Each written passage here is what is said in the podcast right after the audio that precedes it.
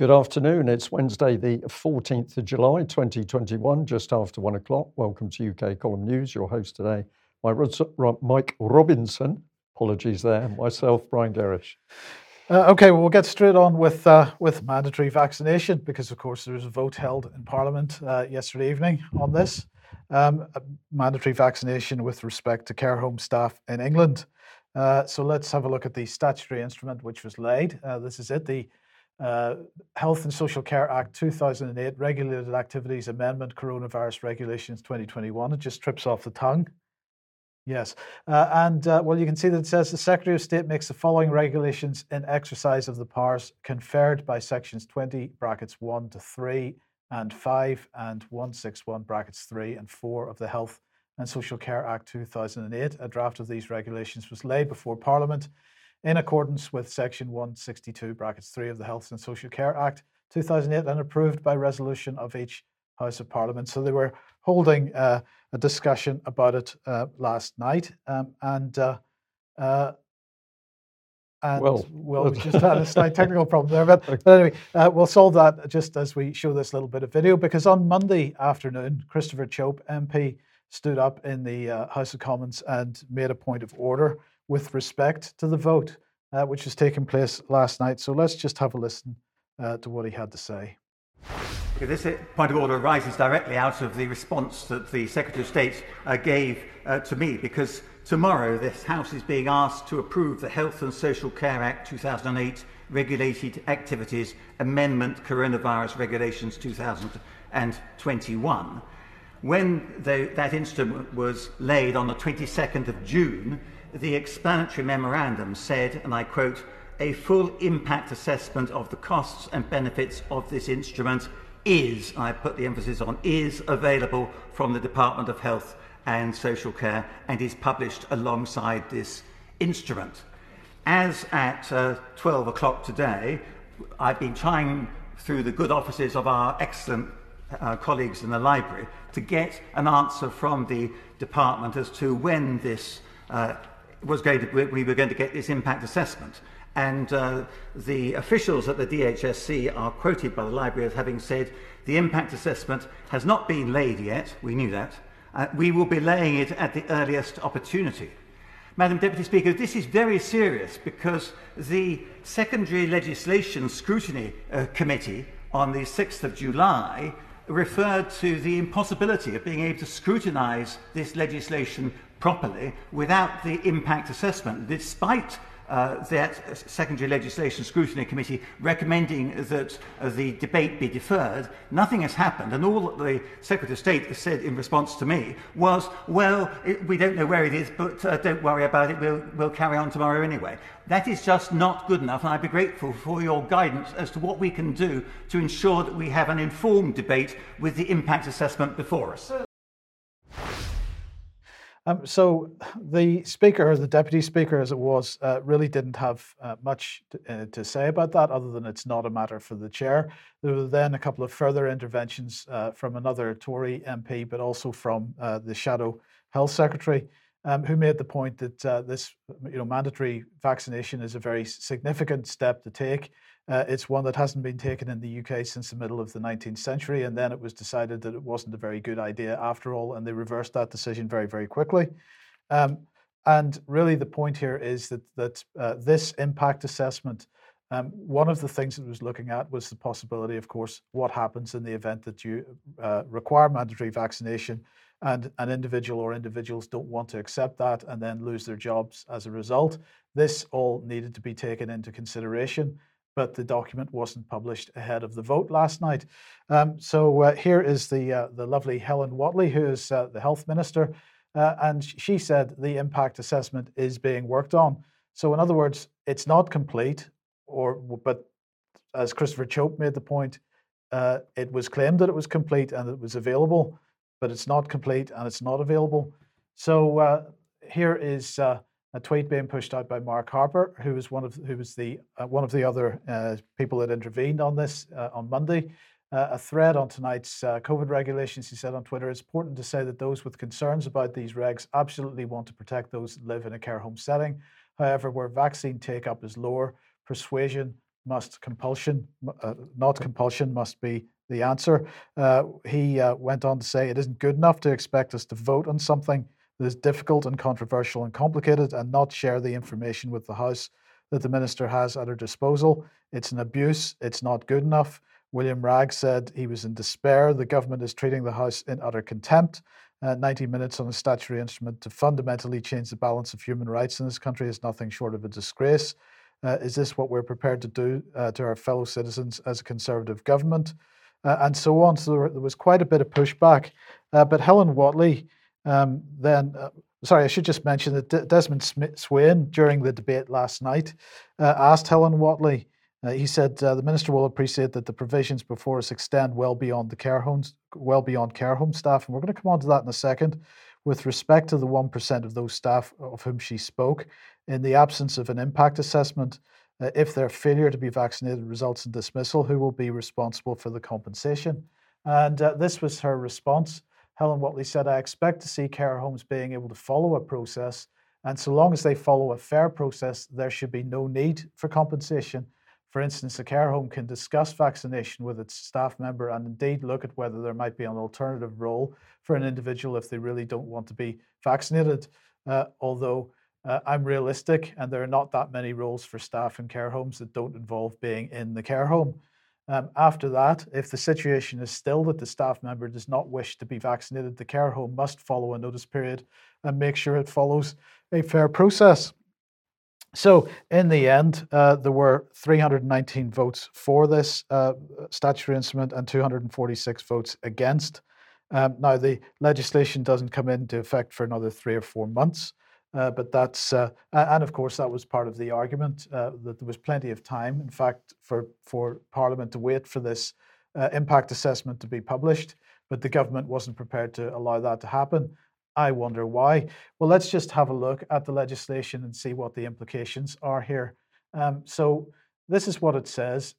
Uh, in Regulation 12, after sorry, I do apologise, not on screen. Yep, okay. In uh, in Regulation 12, after paragraph two, insert for the purposes of paragraph 2H, a registered person A in respect of a regulated activity specified in paragraph 2 of Schedule 1, blah, blah, blah, blah. In other words, somebody who runs a care home uh, must secure that a person B does not enter the premises used by A unless B is a service user residing in the premises used by A, so in other words, a care home resident, uh, and B has provided A with evidence that satisfies A that either B has been vaccinated with the complete course of doses of an authorized vaccine or that for clinical reasons B should not be vaccinated with any authorized vaccine. So this this is the part which has got all the headlines because uh, this is the part that requires somebody to have the vaccinations or to have a clinical reason for not having the vaccinations. But what that implies is that you have to provide evidence. And so that implies some kind of vaccine passport.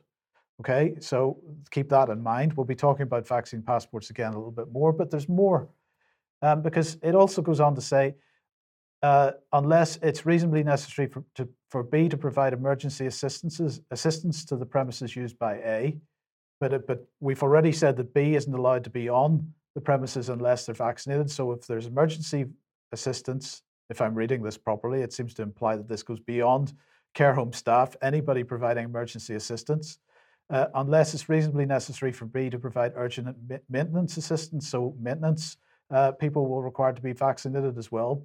Uh, unless B is attending the premises used by A in the execution of B's duties as a member of the emergency services. Well, they might be vaccinated anyway, but that still applies to them as well.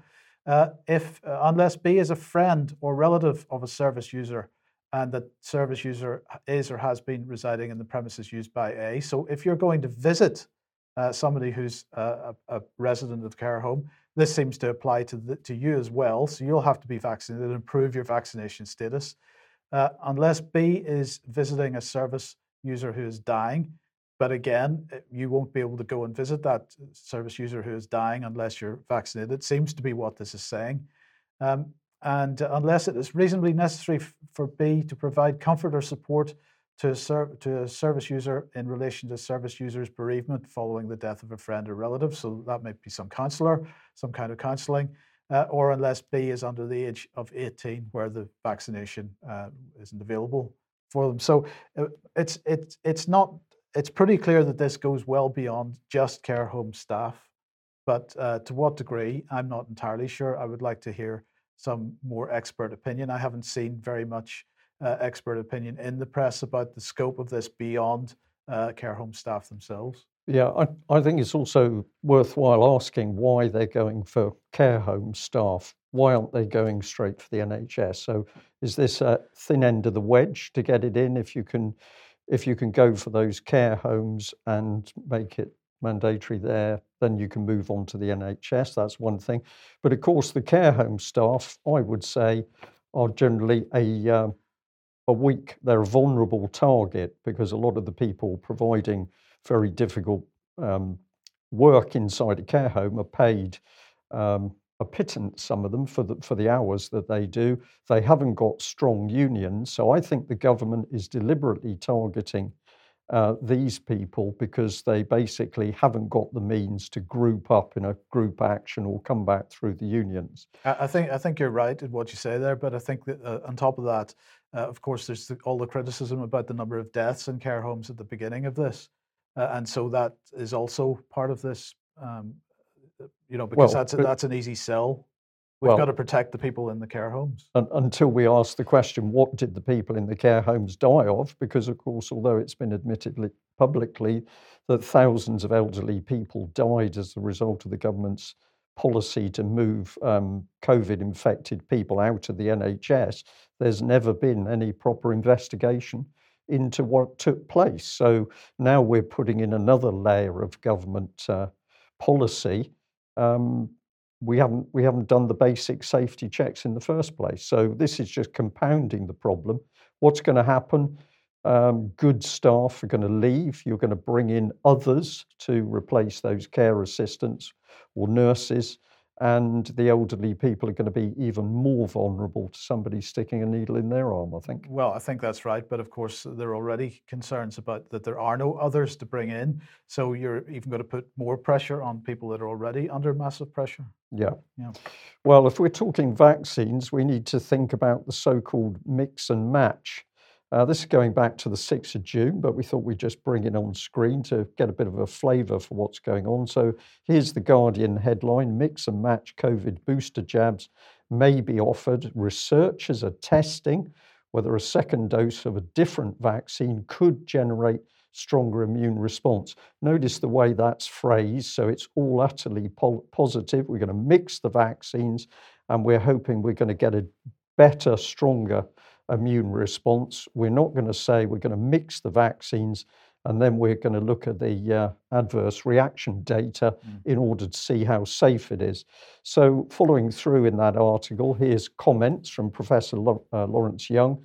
Nevertheless, mix and match vaccination bodes well for the future efficacy of booster shots to soup up protective immunity against vi- virus variants. These booster jabs may be even more effective if tweaked to include the variant spike protein, something currently being trialed by Moderna and very soon by other vaccine manufacturers. Now, his comments are based on the fact that the uh, Guardian article is talking about some very, very simplistic trials which appeared to show some beneficial results from mixing vaccines um, but no peer review. So these, these were not substantiated trials. They were very low key, very weak trials, but nevertheless, the professor is happy to say, well, this bodes good news. Well, another professor is in the article, Professor Dean Pillay. He says we await the results of more pilots, and he's talking about uh, mixed vaccination trials. But overall, this is good news since it means that booster doses of vaccine are not limited by supply of one particular vaccine. It also will allow flexibility when considering third boosted uh, doses in the future. So you can see where these people are going. We haven't even sorted out whether one vaccination dose is safe. The MHRA has not published any investigation into their own yellow card adverse effects, but we're already talking about the second, third, and some people are talking about an ongoing vaccination regime. But a little bit more from uh, uh, Professor Pillay. He said the only caveat is potential side effects, remembering that the adenovirus and mRNA vaccines are both new vaccine platforms. So, little bit of uh, concern there. Uh, then he goes on to say that one study has shown a slight increase in side effects following mixed dose administration, whereas this was not observed in the German study. Now, I'm going to reinforce this and say, where is the precautionary principle to protect the public? If you've got any side effects, where is the full blown investigation into what is taking place? Well, that hasn't happened. So there's been no substantial investigation. We're just talking on a little bit of uh, scientific hearsay that somebody's done a bit of a trial and it seems to have produced a good result, although there were some side effects, but we're not going to worry about those because we think that mix and match is going to produce good results. So let's bring in the BBC. Um, and uh, here's the BBC commenting back in May COVID 19, COVID's lasting impact on NHS, and mix and match vaccine effects. Now, the BBC did it usual um, I'm going to say good job, but that's sarcasm. So the mix and match was a tiny proportion of a bigger article. Mixing vaccine increases reports of mild side effects. Adults are more likely to report mild and moderate side effects after mixing doses of the AstraZeneca and Pfizer COVID vaccines, a study indicates. Chills, headaches, muscle pain were reported more frequently uh, when different vaccine doses was combined. So this is pushing all the usual line, Mike. Any adverse reactions were short-lived with no other safety concerns. It's really intriguing finding um, finding and not something we were necessarily expecting, said Professor Snape from Oxford Vaccine Group. So um, BBC says, well, yeah, we got some side effects, but no, not to worry because these are all minor. So have a look at this, which is uh, bringing us totally up to date, 14th of July. WHO warns of chaos if individuals mix COVID vaccines. The chief scientist says organization is awaiting data on studies combining vaccines, but that health agencies can make decisions to mix shots. So the World Health Organization, which supposedly is the overall safety organization for what's happening, is casually admitting there's no safety data on combined shots, but not to worry, the health agencies can make decisions anyway. So this is the lady, um, Soumya Swaminathan, if I pronounce that correctly, the chief scientist. And she said this publicly it's a little bit of a dangerous trend here. It will be a chaotic situation in countries if citizens start deciding when and who will be taking, and by that she's talking about mixing a second, a third, and a fourth dose. So now it's, it's the fault of the citizens, really, that they're the ones who are going to be silly enough to be mixing doses. And yet we know from within the system in UK that many people have found that they've been given a mixed dose when they've gone for their NHS vaccination. So, what happened after this lady made this statement? Um, well, she said this mixing vaccines is, quote, a data free zone. There is no data on the safety aspects or benefits of mixing vaccines. But very quickly, she realized she shouldn't have said that. So we put some words, I shouldn't really have let that slip out. So, what did she do? Well, she went to Twitter in order to correct her statement. And this is the amazing tweet that she put out Individuals should not decide for themselves. Public health agencies can, based on available data. Data from mix and match studies of different vaccines are, quote, awaited. Immunogenicity and safety both need to be evaluated. So she states that the data isn't there. Um, but essentially, she's already said that the public health agencies can go ahead based on data they don't have. Now, what was interesting was the responses, and this is a, a straw poll, I admit, but let's look at how people replied to what she said.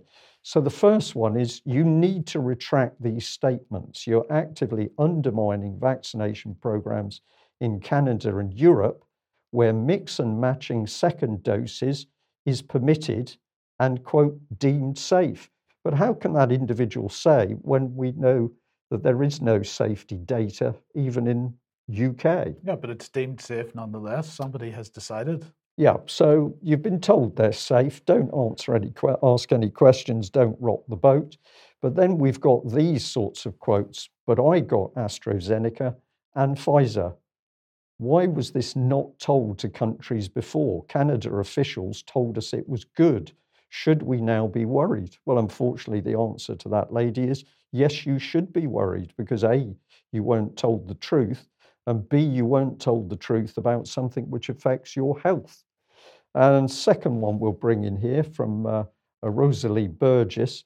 Just so you're aware, I was not given any option of choosing to mix or having the same vaccine that I had for my first dose.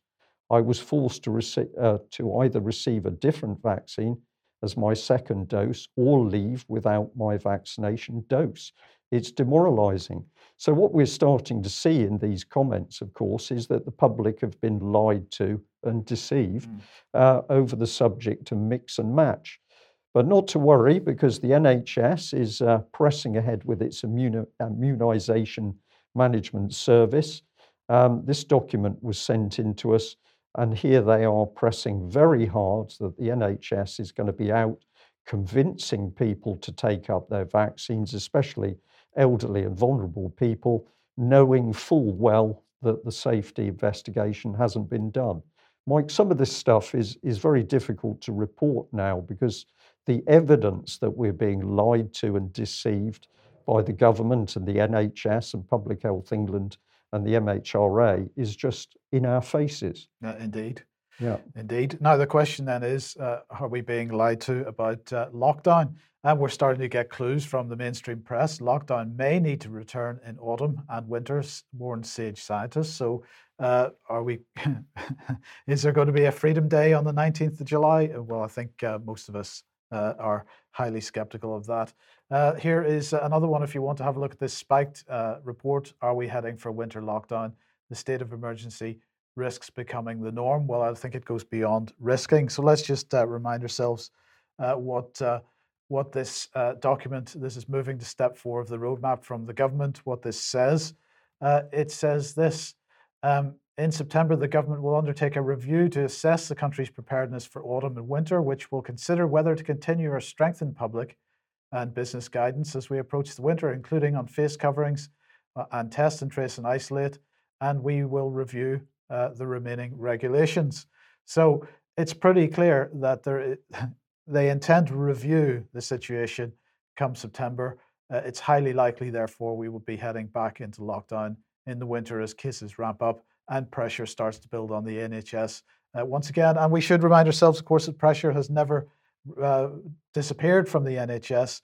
Uh, and in fact, uh, um, I believe uh, Sajid Javid said a couple of days ago that he was shocked to discover that the expected waiting list for the NHS is likely to rise from its current just under 5 million people to something in the region of 13 million people in the not too distant future.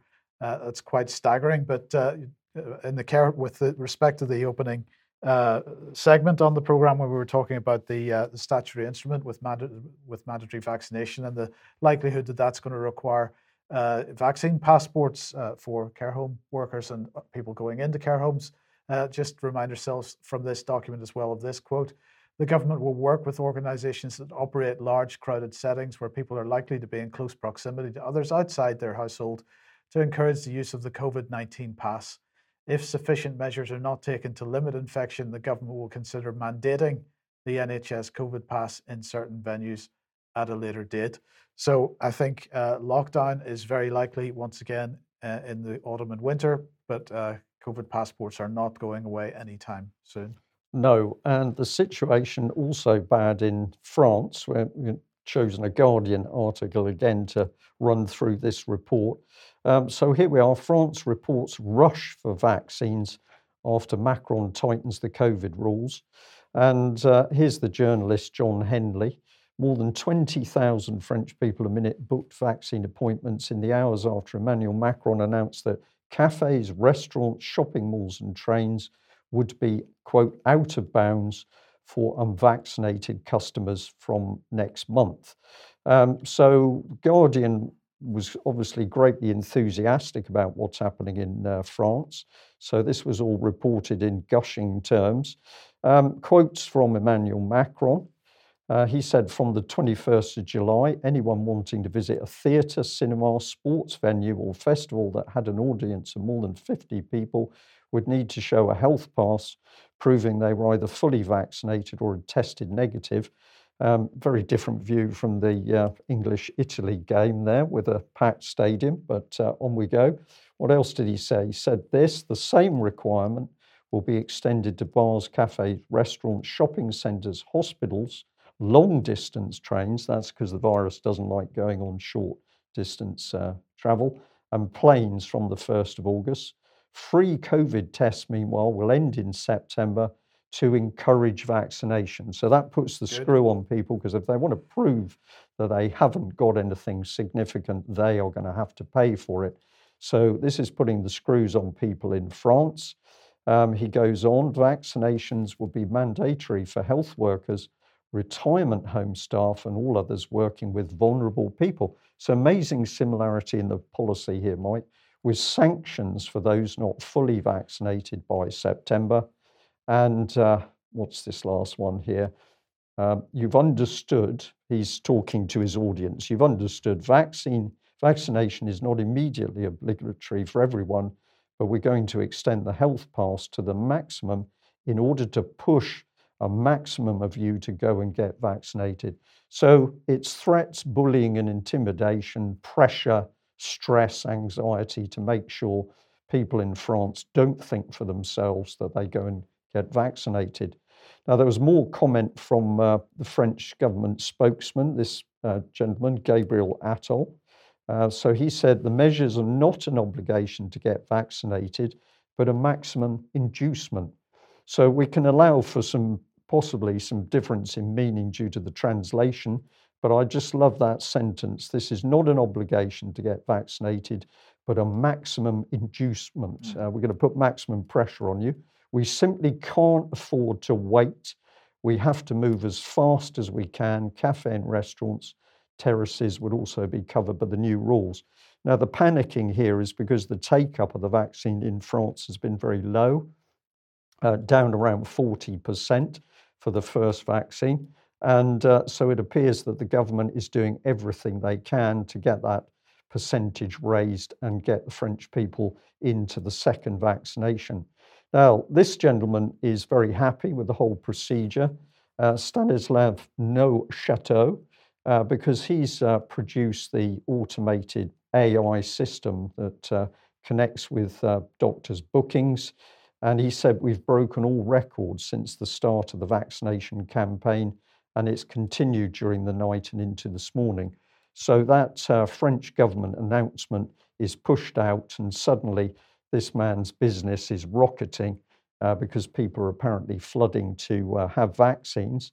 Um, quite an interesting guy. He's into into capital, uh, the capital fund, fund Optium, uh, as well as this one. But previously, he was a tennis star. So I just thought he was an interesting player in the mix. Uh, but let's come back to our journalist because he wanted to get stuck in to the fact that if you dare challenge vaccines, you're far right. France's far right and anti vax campaigners responded furiously to the president's announcement. Florian uh, uh, Philippot of Les Patriotes, a breakaway party from Le Pen's Rassemblement National, said that while the UK was heading to total freedom on the 19th of July, France was sliding into a dictatorship. But uh, Guardian wasn't going to mess around there. If you challenge vaccine safety, you're going to get the label that you're effectively a far right extremist. Now, there was some comment from, I'm going to say, ordinary people. Uh, that was just put in to make the article work, but actually, the comment from these people was particularly good, or I think so. So, this gentleman, Mr. Sabag, said, My members backed the general idea, but were unclear how it would be organised. Are we supposed to check that passes are authentic? Now, this man's part of the, the uh, French Cinema Owners Association, and what he says is spot on because he's realised that the French government is pushing the duty, uh, the so called duty of policing, to him and his colleagues in the cinematic organisation, and they've got no remit to do this. Well, not only that, if they do it wrong, they're likely to be open to, to some kind of legal action. Some form of legal action. So we've got stress, anxiety, confusion, and I'm going to label this deliberate mind control by the French government. Have a look at this uh, gentleman here. He's from the Hotel and Catering Association, Mr. Hubert. He says, I'm afraid it's going to be complicated. Our role is to welcome people to give pleasure. This will turn us into gendarmes. There are going to be rows for sure. What do we do if six people book a table and only three have passes? Ask everyone to leave? So, again, we can see that the French government is putting the stress back on ordinary people in business. It's creating confusion. Uh, sorry, that should say confusion, chaos, madness, and mind control. And I want to remind people that the UK column was warning that uh, back in 2011, we had secretive meetings going on with uh, French brainwashing experts. This is a gentleman called Olivier Oullier, um, and he was uh, working with the Cabinet Office to discuss ways of using applied psychology to get people to follow government policy. So we know through the SAGE um, document, Mike, that uh, the Behavioural Insights team, who was part of these secret talks with the Frenchman, said we need to use applied psychology to make people fearful, to put pressure on them. And now we're seeing more of the same as we head down to what a restyled lockdown, mm. effectively. Um, well, um, the advice, the latest advice we have is that uh, um, governments around the world are going to aim for full full licensing of, of the COVID nineteen vaccines within the next three to six months. Uh, there isn't likely to be um, any attempt to vaccinate children until that full licensing is done. Is the what is a suggestion that, that we are uh, given, uh, but of course, um, once that full licensing is done, uh, the pressure for mandatory vaccination is going to be even stronger because you know they will have won the argument. Is that going to be the position of government? So, uh, so we we watch this space. And we say to people, challenge them wherever you can. And I think we should um, give Christopher uh, Chope a mention, Mike, because he took the trouble to stand up in Westminster and ask the question about what was going wrong. That man should receive support. He should receive positive comments from the public in order to show that he's on target and he's got members of the public behind him. Um, okay, if you like what the UK column does and you would like to support us, then please head over to ukcolumn.org forward slash community. Um, your support is much needed and would be very much appreciated. Uh, but also do share our material on the various platforms, so Twitter, uh, Facebook, and so on. We are on Brand New Tube now as well, so thanks very much to them. Uh, we've got a channel on Brand New Tube, and we're live streaming on that channel as well as on Rumble. Um, and uh, we're also on BitChute and Odysee. Yeah. Okay, well, a little while ago, I asked uh, people if they were overseas, if they could send me some material, and I'm pleased to say that quite a few people did. I'm just going to apologize that we weren't able to get that up immediately. But today, I'd like to bring on screen some of the comments that we've had. And the uh, first email here, which uh, I'd like to cover, is from Australia. It said, Hello, Brian, just sending a link to an update on the situation in Australia even though South Australia is free of local transmission. Now, this is from a few days ago, so there may be some change, but this was as sent at the time. Even though South Australia is free of local transmission, the government has decided to reintroduce restrictions because of, quote, cases interstate. And uh, this article was sent through lockdowns, mask mandates, and new vaccine rules. Here's the latest COVID 19 news across Australia. And then I thought this is uh, very interesting because the text said it's been another huge day of coronavirus news in Australia. We won't blame you if you weren't able to keep up with it all. So here's your quick guide to what has happened so far to get you up to speed. I saw that, Mike, and it's the language of the BBC, isn't it? This stuff is piling in. You can't possibly understand it all, but don't worry. We, the media outlet, are going to keep you up to speed. We're going to give you those little bites so that you can understand just what you need to know and allow us to do the worrying about whether this is good for you. So, thanks very much for that from Australia.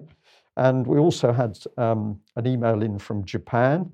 Uh, the country and culture is so complex, and I'm no way an expert and can only try and scratch the surface and share some observations.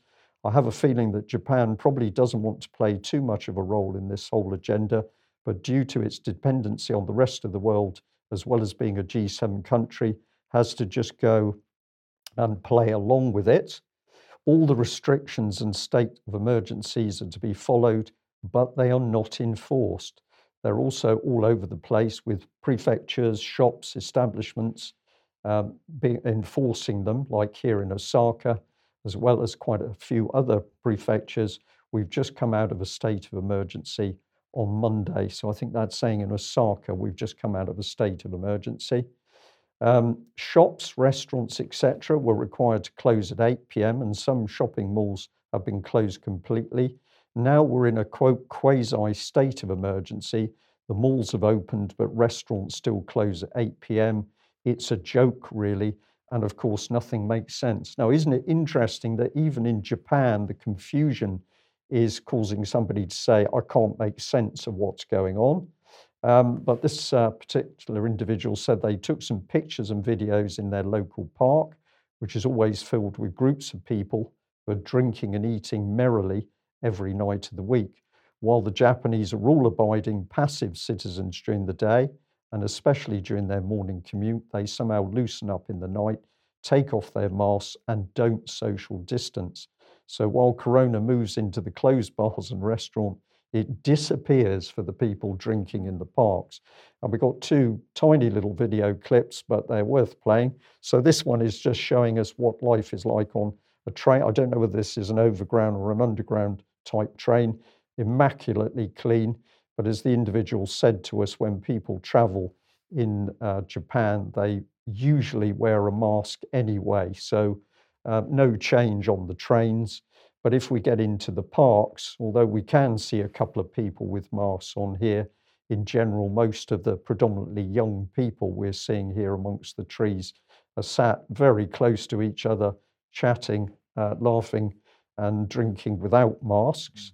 And I'm going to highlight that apparently there is protest or local protest in Japan. Um, so we were sent this image of a community notice board. Uh, this was the before, this is the after. And what's missing is the formal notices all about lockdown, COVID, and uh, staying apart. And uh, we've also got an update from New Zealand. Um, whoever's watching the UK column said that 100 students or young people in New Zealand have been given about £1,500 for a Chinese developed vaccine trial. Apparently, um, New Zealand has compliant people. And this is the comment from the New Zealand Herald. So, this is their big article about this trial.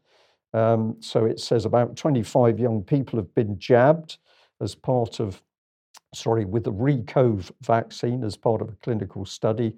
It's being run in partnership with vaccine developer Yingsu uh, Rec, Rec Biotechnology in China and New Zealand Clinical Research, which has centres in Auckland and Christchurch.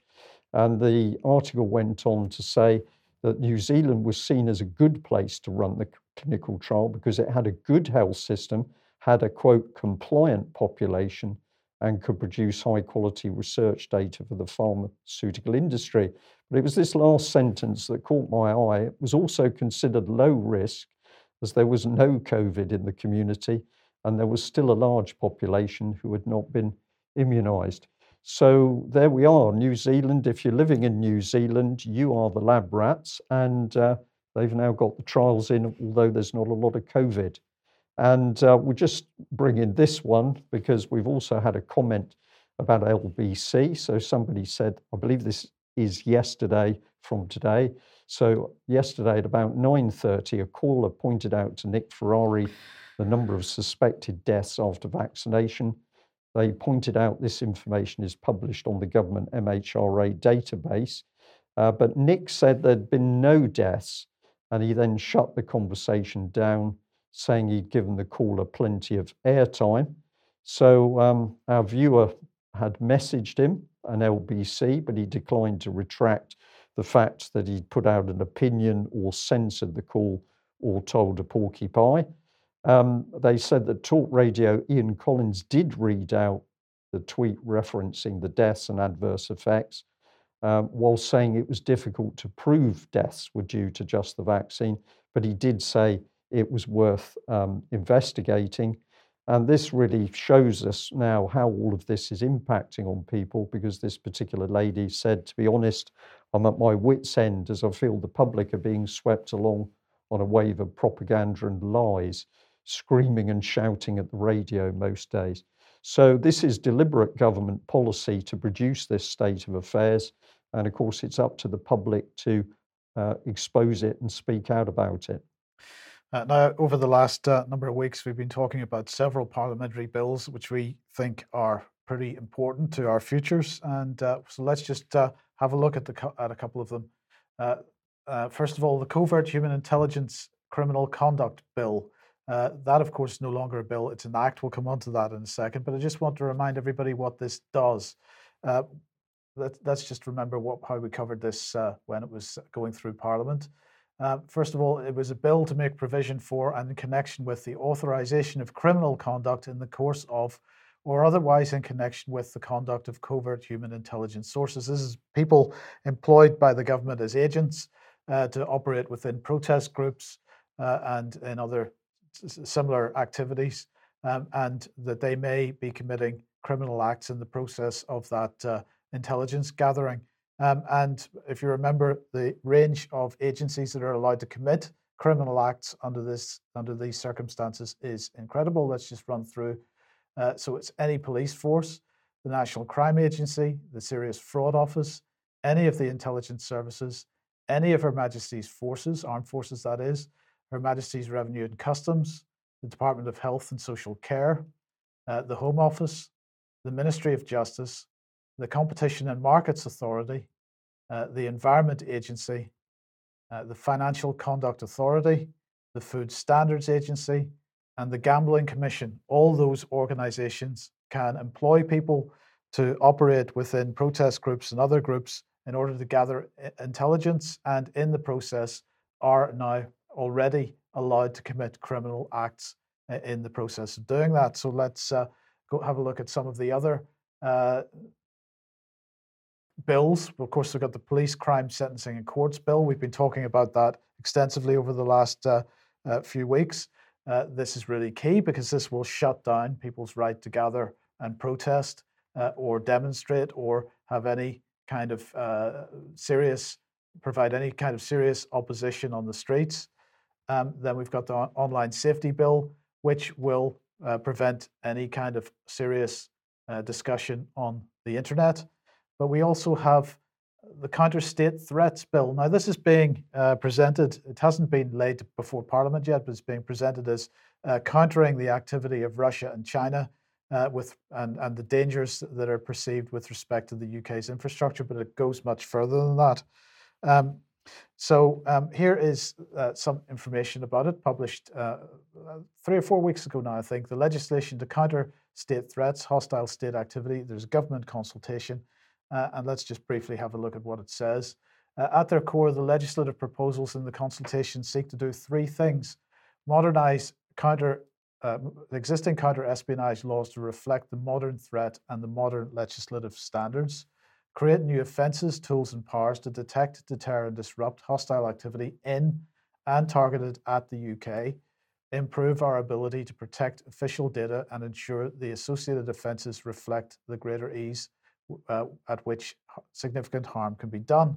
Okay, this is being, as I say, presented as uh, dealing with external threats, but actually it applies equally to what might be described as domestic threats, threats perceived by the British government.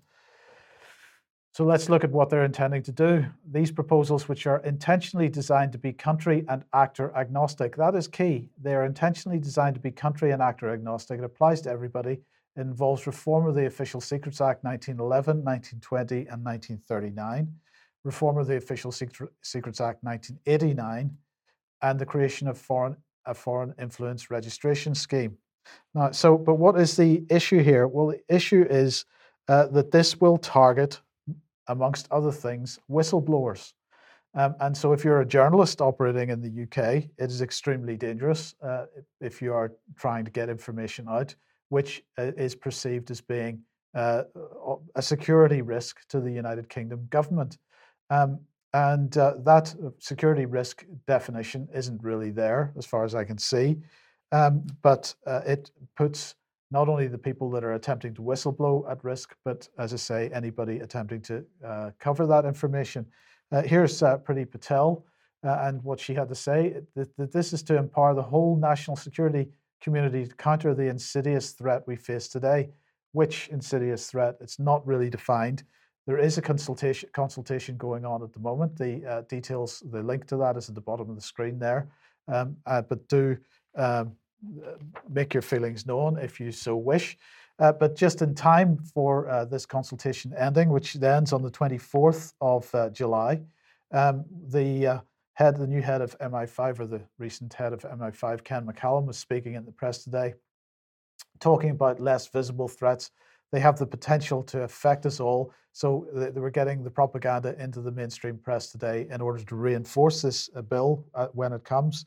Uh, and of course, we've all got to, all got to remember we've got the four R's. We've got to recognize, realize, report, and remove uh, whenever we see any activity which uh, could be mm-hmm. detrimental mm-hmm. to national security. I'm just getting to grips with run, hide, tell, Mike, and now I've got to recognize, realize, report, and remove. Uh, absolutely. Anyway, so let's just summarize. We've got four bills in place, four parliamentary bills.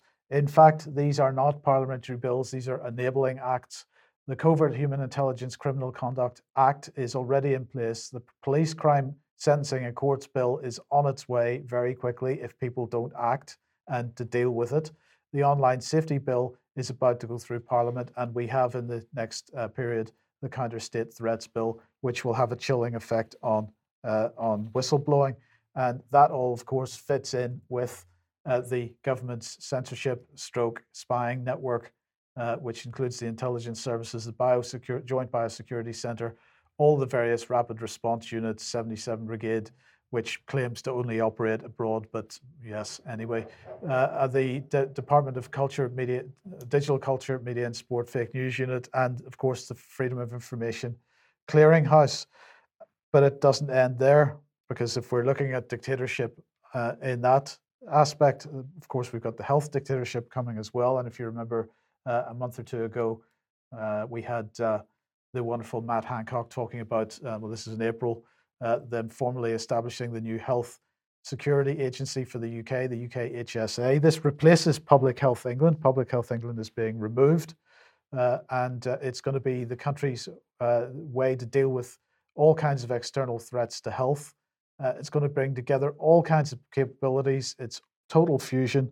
It's going to be headed up by uh, this lady, Dr. Jenny Harries, uh, and if we remember, she was uh, Deputy Chief Medical Officer for England, uh, regional, prior to that, Regional Director for the South of England at Public Health England, uh, Joint Director of Public Health at uh, Norfolk County Council, Joint Director of Public Health England, oh, sorry, of Public Health at NHS Swindon and Swindon Borough Council, Local Director of Public Health Monmouthshire Local Health Board and Public Health Consultant Lead for South East Wales Regional Commissioning unit. So she's got, oh, she was also a member of the Joint Committee on Vaccination and Immunisation since 2007 and a member of the Expert Advisory Group on NHS consultation. So, perfect person for the job. Uh, why are we mentioning this? Uh, well, there's a new letter has been written by Lord Bethell to Dr. Jenny Harries, who's the chief executive of the UK HSA. Dear Jenny, um, and uh, so this is all about the the next steps, the next phases uh, and so the UK HSA is going to plan for the next phases of the pandemic, ensuring COVID 19 related activities are operating effectively to manage the transmission and impact of the virus.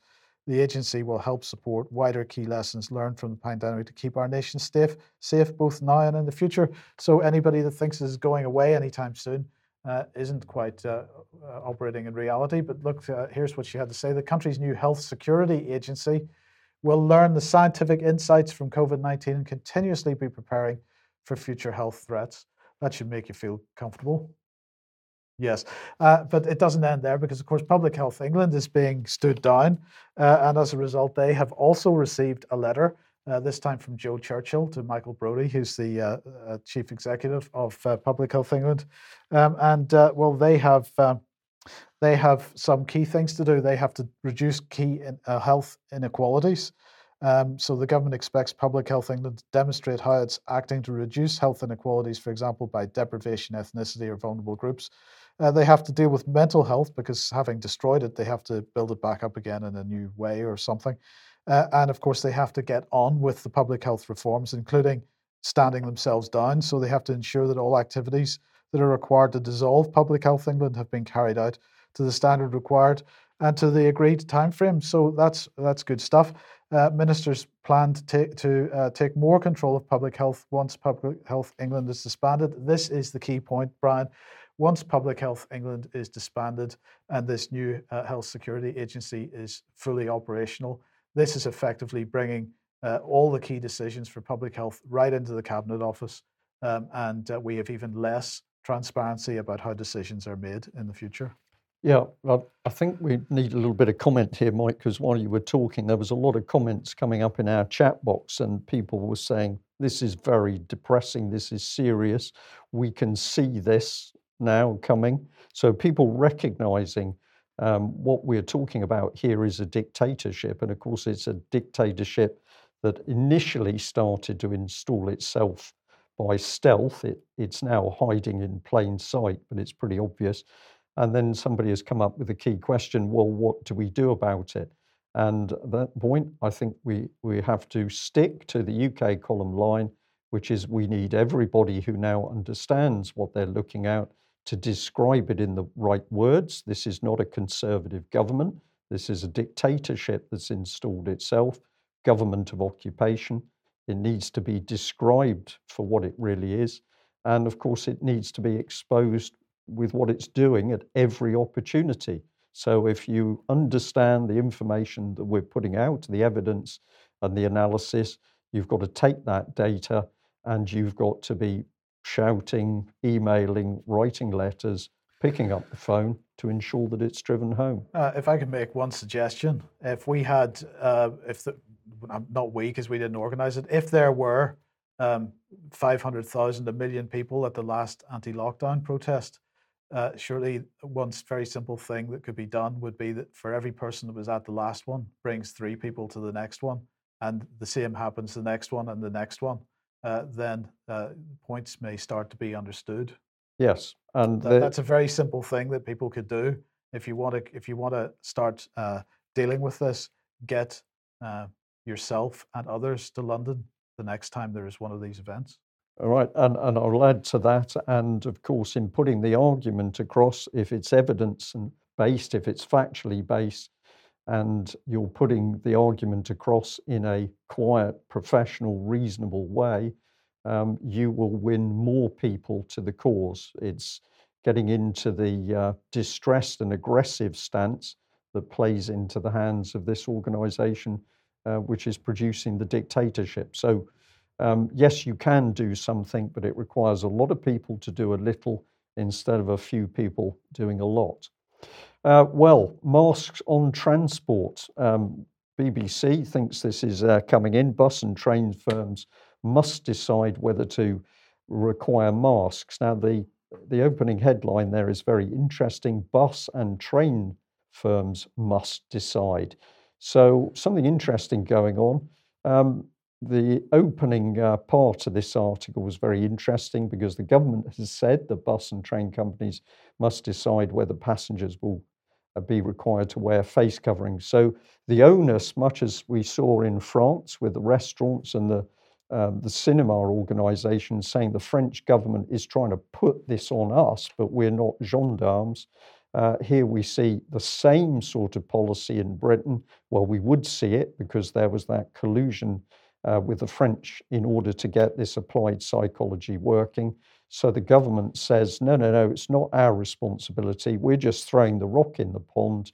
Uh, you, you've got to sort it out yourself, transport firms. So if we pull some of this out in more detail, that was the opening uh, sentence. Now, it's quite interesting to see how the language is manipulated because train companies must decide whether passengers will be required. Um, what does that mean? Well, we're not too sure. Now, if we look at the existing mask rules, those rules are going to be replaced with, quote, government guidance. So we've got musts, it, must happen, it will be required, but then that's um, juxtaposition with uh, government guidance, which suggests that actually there's a bit of leeway. What does this do? This creates uh, confusion and distress in people. So, what's the government's intention? Well, the corporations are being given lawmaking power. And you had a bit of comment on this earlier, Mike, in that uh, we can see that if you travel on a train, the train company will tell you that you can and can't do certain things. You can't put your feet on the seats with dirty shoes. Uh, but now this is being spread out, and I'm going to suggest that we've now got corporations being given the power to enforce medical interventions, because that's essentially what a mask is. Um, but we've got planned confusion because each of the uh, travel companies is going to come up with a different view on what they should do. We're already seeing that. So, those different corporate interpretations of the law are going to vary, um, and that is going to confuse people and stress them. So, planned confusion, stress, and anxiety uh, as they are offered the relaxing of COVID rules. This is what the government's been saying. We're going to relax the rules. The rules are going to go. And then what are we doing? No, no, no. We're going to impose rules through the travel companies. And this one, I think, is uh, is true. It's uh, an opinion, but I think what we're doing here is weaning the public off travel because many people are going to find sitting on a tra- on a train for a long distance trip with a mask on is not a nice experience. So they're going to say, no, I'm not going to make that trip. And maybe this is bringing us to the 20 mile rule from your house. But Sajid Javid had some comment. He said masks would still be recommended on public transport, but people without a face uh, covering would no longer be fined after restrictions are eased. So now we've got a double bind, a double double bind coming in.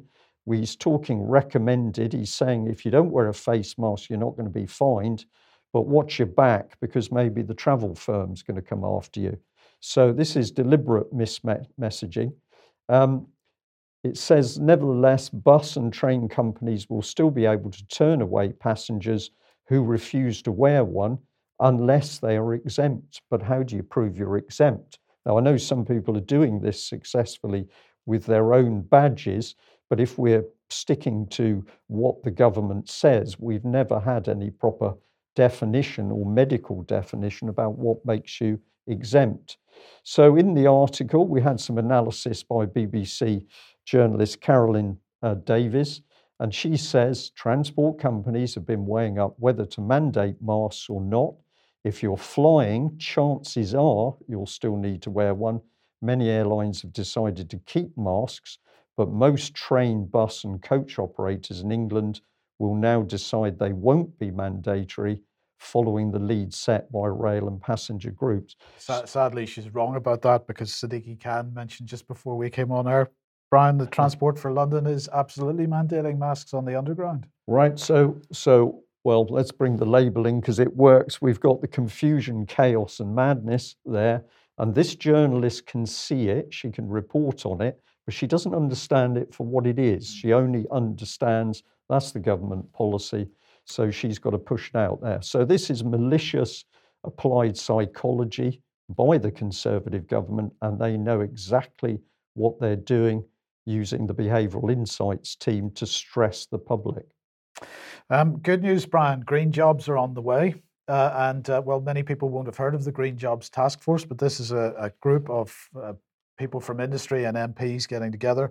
Um, but apparently, every job they've just published their, report. Every job in the UK has the potential to be green, uh, and they're saying that uh, uh, that um, that more industry investment in green jobs and skills is required uh, as a just transition for workers in high carbon sectors like energy and construction.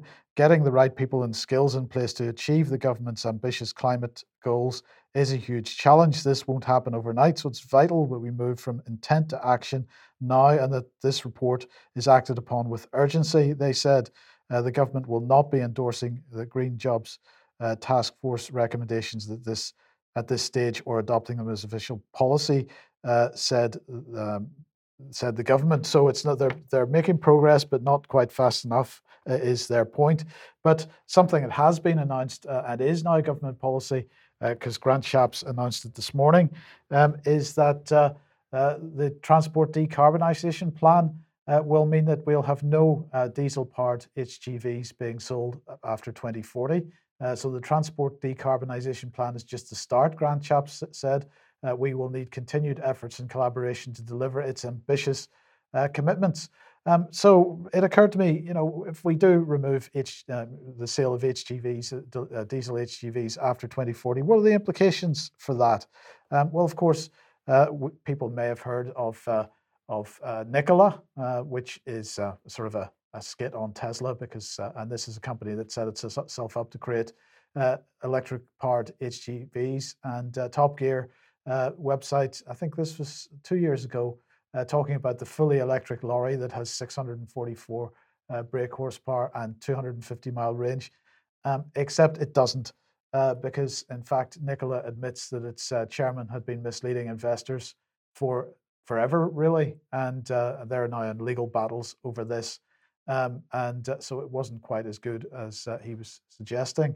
So there doesn't seem to be an HGV that works but we're going to stop selling them in tw- by 2040. And my question to you was, Brian, uh, what is the average lifespan of of, the, of an HGV tractor? And it seems to be it's about uh, seven and a half years. So um, if 2040 is when they stop selling them, then certainly by 2050 there won't be any left. Where does that leave us? Well, we're going to be in a in a terrible position because clearly they can't pull the the volume of freight needed with electric lorries is the answer. So, or the, or, or there won't be the volume of freight, or there won't be the vol- volume yes. of freight. So we could just have to consider the implications of that. But uh, this uh, report is just out a couple of months ago in Joule, the magazine, um, the feasibility of heavy battery electric trucks. And what they're saying is uh, re- research on the decarbonisation of transport often concludes that heavy battery electric trucks are infeasible due to the incompatibility of long driving distance with high energy use and low specific energy and high costs of batteries. However, emphasis is often placed on battery electric range matching that of diesel trucks instead of overall competitiveness. So, for this report, they modelled battery electric trucks uh, that used high power fast charging, enabling smaller batteries and showing that the economics of battery trucks per tonne kilometre improves with greater weight uh, driven by increased load capacity and so on. Um, and they're basically suggesting that uh, given the rapid development of batteries, we conclude that the economic feasibility of heavy battery electric trucks might have been generally underestimated. But the point is, there is no infrastructure for fast charging of cars or trucks or anything on, along our trunk roads. Uh, in order to build that infrastructure would take how many years? Decades, perhaps. Um, but there's no sign of that work starting. So again, they're shutting down the sale of diesel cars, of diesel trucks, of uh, petrol cars and petrol trucks, but there's no uh, building of the electrical infrastructure that we would that would be required to actually provide the electricity needed to replace the fleet. So there seems to be a policy of not replacing the fleet. Uh, if if I'm wrong about that, then somebody from government or a from the transport industry can get in touch and, and tell me how I'm wrong about that. But but where is the electricity coming from to charge the HGVs and the cars? Where are the charging stations? Where are the cables being laid to uh, uh, provide the electricity for charging stations? Uh, there is no sign of any of that being done. There are no announcements along that line, so there can't be an intention to have them. No, Well, let's end on uh, another email into UK column, which I thought was particularly interesting, taking it at face value. So I'm accepting this is true. If anybody knows differently, please tell us.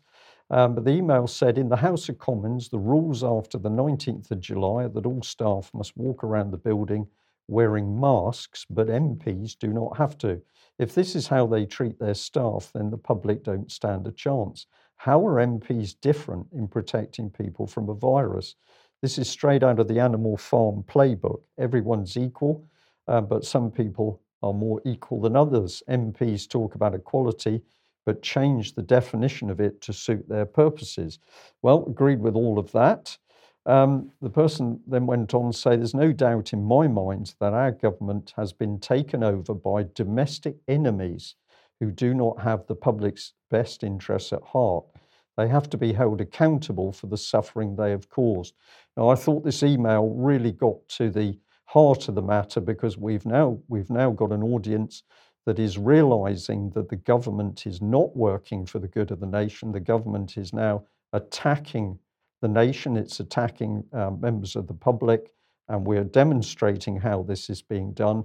But if you're going to fight back against what's largely a psychological attack, um, you need the right words. And this was also sent to me uh, a couple of days ago. The word is democide. And the definition of that is the killing of members of a country's civilian population as a result of its government's policy, including by direct action, indifference, and uh, neglect. And we could say 13 million waiting list of the NHS. It fits into that very nicely. Yes. And so I'm going to encourage our viewers and listeners today to look up that word. There's a little bit of a, a history. It was created effectively in 1992. And uh, this was it was done because somebody felt that the de- definition of genocide did not do the job. The more you read that democide um, definition, the more I think we've got a word that we can uh, use to label our own government and what it's actually doing at the moment. Mm. And it's so important to use the right words because, of course, one of the biggest weapons being used against us is to distort truth and facts and also to distort language so that people can't um, report and comment on what's happening in a satisfactory way. So use the right language, and you are well on the way to getting the lid off what's happening around us, and of course, waking more people up.